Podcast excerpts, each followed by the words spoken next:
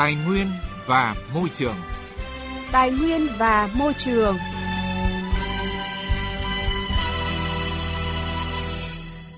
Xin kính chào quý vị và các bạn đến với chương trình Tài nguyên và môi trường.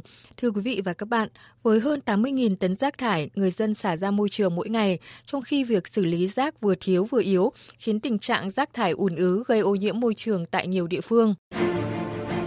Khối lắm, không chịu được, kể cả ngày thế, nhà bẩn lắm. Tối ngủ là phải quàng một cái khăn vào cổ, không nào hoa, mũi thì biết. Hiện nay cả nước có hơn một nghìn hai trăm bãi rác tạm, trong khi đó chỉ bảy mươi phần trăm lượng rác xả ra đang được xử lý theo chôn lấp. Đặc biệt, chỉ có hai phần trăm trong số này được chôn lấp đúng tiêu chuẩn, gây ô nhiễm môi trường, bức xúc trong nhân dân. Giải pháp nào để giải quyết tình trạng này? Đây là nội dung chương trình Tài nguyên và môi trường hôm nay. Những cánh rừng bị đốn hạ, những dòng sông, ao hồ bị bức tử, những thành phố ngột ngạt và ô nhiễm. Làm gì để bảo vệ tài nguyên, môi trường sống của chúng ta? Hãy nghe chương trình Tài nguyên và môi trường phát sóng lúc mười một giờ mười phút và phát lại lúc mười chín giờ hai mươi lăm phút thứ tư hàng tuần trên kênh Thời sự vê o vê một của Đài Tiếng nói Việt Nam. Thưa quý vị và các bạn, quá trình công nghiệp hóa, hiện đại hóa, bộ mặt của nhiều vùng nông thôn ở nước ta đã có nhiều thay đổi. Tại vùng nông thôn, các khu công nghiệp, khu chế xuất được xây dựng, các làng nghề thủ công, làng nghề truyền thống phát triển một cách nhanh chóng, qua đó góp phần không nhỏ cho sự phát triển kinh tế xã hội của các địa phương, cũng như giải quyết việc làm, tăng thu nhập và nâng cao chất lượng cuộc sống của người dân ở khu vực này. Tuy nhiên, tình trạng ô nhiễm môi trường đang diễn ra hết sức nghiêm trọng, đặc biệt là ô nhiễm rác thải. Tại tỉnh Vĩnh Phúc, tình trạng ô nhiễm môi trường do rác thải sinh hoạt trên địa bàn ngày càng đáng lo ngại. Nhiều địa phương, rác, chất thải đổ tràn lan ra ruộng đồng, ao hồ, kênh mương, làm ảnh hưởng đến môi trường sống của người dân. Ô nhiễm môi trường rác thải đã trở thành vấn đề lớn, gây bức xúc cả ở vùng đô thị và nông thôn trong tỉnh. Ghi nhận của phóng viên Đài Tiếng nói Việt Nam. Khoảng gần một năm trở lại đây, người dân xã Quang Yên, huyện Sông Lô, tỉnh Vĩnh Phúc phải sống trong cảnh ô nhiễm môi trường do bãi rác tạm tập kết gây mùi hôi thối. Cuộc sống của người dân bị đảo lộn khi bãi rác liên tục bị đốt, gây ra khói bụi, bốc mùi khét lẹt, bao trùm khu dân cư. Tại đây không chỉ tập kết rác thải sinh hoạt mà còn nhiều loại rác công nghiệp từ các hộ làm nghề vải, vỏ nhựa, lốp cao su. Mùi hôi thối càng nồng nặc khi xác động vật chết cũng bị vứt tại bãi tập kết rác này. Bà Nguyễn Thị Hoa ở thôn Yên Thiết cho biết, thời gian đốt rác thường được thực hiện vào ban đêm, lửa âm ỉ cháy, khói ùn ùn theo hướng gió bủa vây cả làng. Nhiều nhà phải bịt kín cửa vì không thể chịu được mùi hôi thối, khói bốc ra từ bãi rác. Ở đây thì người ta cũng bức xúc từ lâu rồi, lắm nhà cứ phải đóng cửa vào, thối lắm, không chịu được, kể cả ngày thế, nhà bẩn lắm. Bây giờ lại đổ sát ở gần đây lại càng ô nhiễm hơn rồi này. Không chỉ các bãi rác tạm mà ngay cả những bãi rác đã đóng cửa như bãi rác núi Bông ở phường Khai Quang, thành phố Vĩnh Yên cũng chưa có cách nào xử lý. Bà Đỗ Thị Mến, người dân sống cạnh bãi rác cho biết, suốt mười năm qua, người dân phải sống chung với cảnh ô nhiễm nặng nề do bãi tập kết rác khổng lồ này gây ra. Số trẻ em bị mắc những chứng bệnh về đường hô hấp ngày càng nhiều. Nghiêm trọng hơn, nước rỉ rác ngấm xuống đất làm nguồn nước ngầm bị ô nhiễm, ảnh hưởng nặng nề đến cuộc sống sinh hoạt của người dân. Suốt uống thuốc, lúc nào viêm họng, tai thì ngứa, họng thì đau hoa. Bây giờ vẫn cứ, nếu mà ấy là tối ngủ là phải quàng một cái khăn vào cổ, không nào hoa, mũi thì viêm mũi, đủ các loại bệnh. Theo thống kê của Sở Tài nguyên và Môi trường tỉnh Vĩnh Phúc, trung bình mỗi ngày tại tỉnh Vĩnh Phúc, lượng rác thải ra là chín trăm hai mươi tấn, trong đó khu vực đô thị khoảng ba trăm năm mươi tấn, khu vực nông thôn khoảng năm trăm bảy mươi tấn. Tỷ lệ thu gom rác thải ở thành thị mới đạt chín mươi sáu phần trăm một lần một ngày. Ở khu vực nông thôn đạt bảy mươi sáu phần trăm, trung bình từ một đến ba ngày một lần. Dự báo đến năm hai nghìn không trăm hai mươi lăm, mỗi ngày, lượng rác thải trên địa bàn toàn tỉnh khoảng chín trăm tám mươi tấn, gây áp lực lên hệ thống thu gom xử lý rác, nhất là đối với những vùng trung tâm phát triển đô thị công nghiệp, vùng lõi nằm trong quy hoạch chung đô thị Vĩnh Phúc. Để giải quyết tình trạng này, tỉnh Vĩnh Phúc đã quy hoạch các nhà máy xử lý rác với công nghệ hiện đại, nhưng hầu hết đều chưa triển khai được do thất bại trong việc thuyết phục người dân xây nhà máy xử lý rác. Ông Nguyễn Ngọc Phi, Phó Giám đốc Sở Công Thương tỉnh Vĩnh Phúc cho biết. Những cái lý do mà người dân đưa ra thì hiện nay trước hết thì vẫn chưa đồng tình chủ trương chung. Cụ thể thì tất cả các cơ quan chức năng cũng đang tổng hợp các cái ý kiến để trả lời trực tiếp với người dân. Nhìn chung là người dân vẫn chưa đồng thuận cái chủ trương chung. Các cơ quan chức năng của tỉnh cũng như của huyện là cũng trả lời rất là đầy đủ, xác đáng về mặt cơ sở khoa học để cho người dân cũng hiểu thấu đáo, tạo cái sự đồng thuận chung trong cái thực hiện cái dự án. Trao đổi với phóng viên Đài Tiếng nói Việt Nam về vấn đề này, ông Nguyễn Bá Hiến, trưởng phòng quản lý môi trường, Sở Tài nguyên và Môi trường tỉnh Vĩnh Phúc cho biết, để giải quyết tận gốc vấn đề này, bắt buộc phải xây dựng được các nhà máy xử lý rác tập trung. Hiện tỉnh Vĩnh Phúc giao cho các huyện tự chủ trong việc xây dựng các nhà máy xử lý rác thải. Việc này gặp khó khăn khi người dân mới nghe đến nhà máy rác là đồng loạt phản đối. Nhiều năm nay rồi thì tỉnh cũng quyết tâm kêu gọi đầu tư và cũng đã triển khai nhiều cái bước để triển khai các nhà máy xử lý rác thải. Tuy nhiên việc lựa chọn địa điểm là vô cùng khó khăn. Một cái nghịch lý là đi đâu và tất cả kiến nghị cử tri đều mong muốn là tỉnh sớm triển khai nhà máy xử lý rác thải để giải quyết những cái vấn đề ô nhiễm môi trường do rác thải trên toàn tỉnh. Tuy nhiên thì nghịch lý ở đây là không ai muốn đặt ở gần nhà mình, không ai muốn đặt ở địa phương mình. Từ cái việc mà không có nhà máy xử lý rác thải sinh hoạt dẫn tới là cái việc xử lý chất thải sinh hoạt cũng gặp nhiều khó khăn. Lãnh đạo Ủy ban Nhân dân tỉnh Vĩnh Phúc đã nhiều lần khẳng định quan điểm phát triển kinh tế xã hội phải đi đôi với bảo vệ môi trường, quyết tâm đẩy nhanh tiến độ xây dựng các nhà máy xử lý rác thải. Việc xây dựng các nhà máy xử lý rác thải với quy mô lớn, công nghệ hiện đại là yêu cầu bức thiết của tỉnh Vĩnh Phúc hiện nay. Vì vậy, cần có sự vào cuộc quyết liệt đồng bộ của các ngành, các cấp, các địa phương và cả hệ thống chính trị, đặc biệt phải nhận được sự đồng thuận của người dân.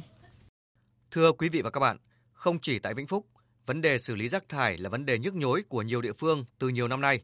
Không chỉ là sự bị động, lạc hậu trước nhu cầu phát triển, ở không ít địa phương, dù đã chủ động xây dựng được quy hoạch, thì lại gặp phải vướng mắc trong triển khai mô hình xử lý rác thải, nhất là rác thải sinh hoạt. Trong khi đó, các bãi rác chôn lấp đã kín, nhà máy quá tải, tạo nên áp lực ngày càng lớn ở nhiều địa phương. Trên thực tế, để xử lý được vấn đề này không phải là việc đơn giản.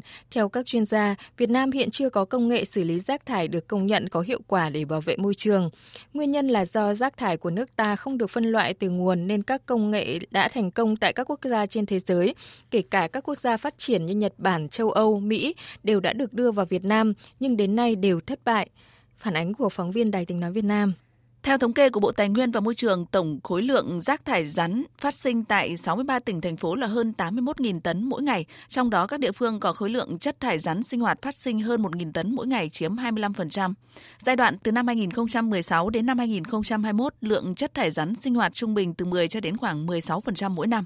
Hiện cả nước có hơn một nghìn hai trăm bãi rác tạm.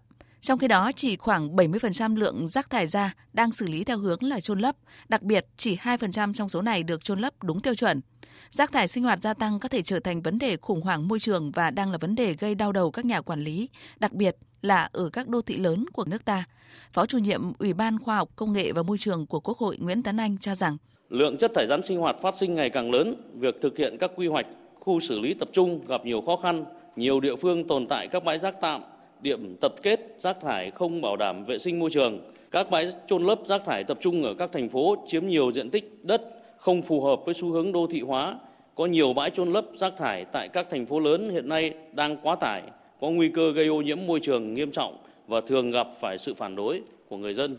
Ông Nguyễn Linh Ngọc, Chủ tịch Hội Nước sạch và Môi trường Việt Nam, nguyên Thứ trưởng Bộ Tài nguyên và Môi trường cho rằng, việc lựa chọn công nghệ phù hợp với xử lý rác thải nước ta có rất nhiều tiêu chí như là đốt sạch, đốt hết, đốt không để lại rác ở môi trường hay đốt một phần, sử dụng những phương pháp khác, xử lý phần còn lại. Chính vì vậy, cần phải định nghĩa và có tiêu chí rõ ràng về vấn đề này. Trong đó, Bộ Tài nguyên và Môi trường cần tìm hiểu, nghiên cứu chính sách rõ ràng. Theo ông Ngọc, Luật Bảo vệ Môi trường hai không hai không đã nêu rất rõ việc phân loại rác tại nguồn là việc cốt yếu và căn bản để xử lý rác thải. Cái này chúng ta đừng có đổ lỗi cho rồi thói quen hay là do chưa có hạ tầng phù hợp. Cái này bắt buộc chúng ta sắp tới, không biết thời gian nào, nhưng chúng ta phải làm việc này. Đó là cái cương quyết để chúng ta rác không trở thành ô nhiễm như này nữa, mà rác lúc đấy mới trở thành cái tài nguyên. Cái đấy là chúng tôi phải cương, cương quyết để dù là xây dựng chính sách hay là dù là vận động bà con và tất cả cuối cùng chúng ta trong, tôi nghĩ là trong năm, bảy năm nữa, mười năm hơi xa. Tại phiên giải trình việc thực hiện chính sách pháp luật về quản lý chất thải rắn sinh hoạt của Ủy ban Khoa học Công nghệ và Môi trường tổ chức đầu tuần này, Bộ trưởng Bộ Tài nguyên và Môi trường Trần Hồng Hà cho biết, hiện nay đề án tăng cường năng lực quản lý chất thải rắn sinh hoạt đã được Bộ chủ quản, các bộ ngành phối hợp xây dựng hoàn thiện các thủ tục trình chính phủ.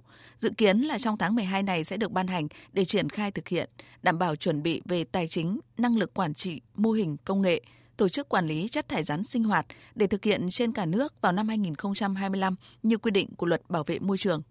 Bộ trưởng Trần Hồng Hà khẳng định: về các văn bản cụ thể hóa, thông tư nghị định sẽ thực hiện trong năm hai nghìn không trăm hai mươi hai này. Cái gì chưa sẽ ban hành sẽ ban hành hết. Còn cái việc mà đưa ra mô hình để thí điểm để làm thử vân vân ấy thì phải gắn với cái nhiệm vụ địa phương nữa. Và chúng tôi sẽ xem xét cái cơ chế nào để phối hợp với địa phương thật tốt.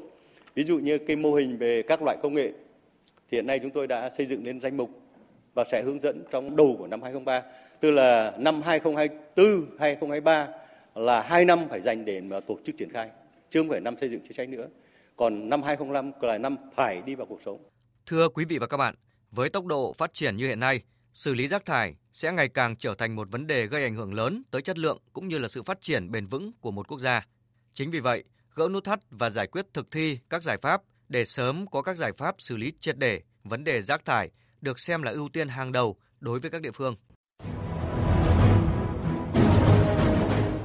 Bảo vệ môi trường, hành động hôm nay, vững bền tương lai.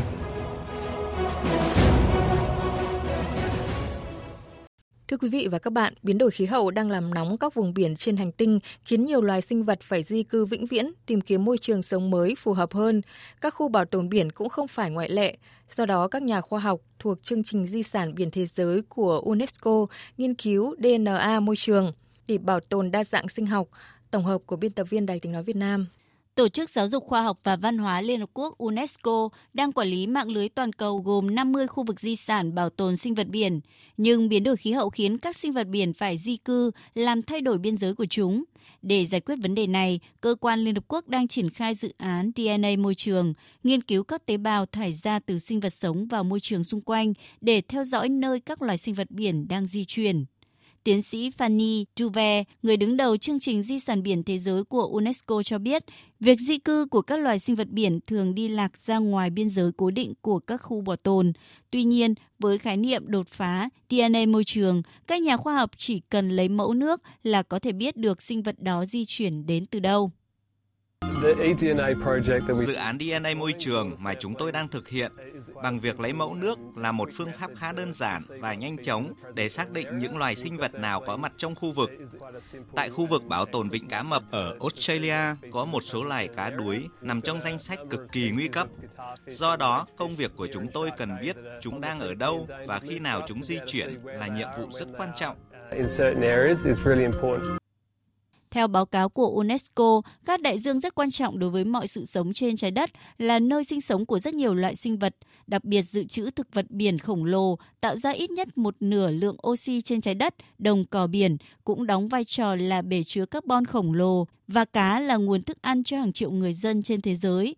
Do vậy, đê en a môi trường được đánh giá là sáng kiến đại diện cho khoa học mở nhằm bảo vệ những điểm nóng đa dạng sinh học cũng như các phần còn lại của đại dương. Sáng kiến sẽ là động lực thúc đẩy Hội nghị đa dạng sinh học C O P mười lăm đang diễn ra tại Canada đạt được một thỏa thuận kiểu Paris vì một thế giới thân thiện với thiên nhiên vào năm hai nghìn không trăm ba mươi. Quý vị và các bạn thân mến, nội dung sáng kiến giúp bảo tồn đa dạng sinh học biển do biến đổi khí hậu của UNESCO cũng đã kết thúc chương trình Tài nguyên và Môi trường hôm nay. Chương trình do biên tập viên Quang Huy biên soạn và thực hiện. Hẹn gặp lại quý vị và các bạn trong các chương trình sau.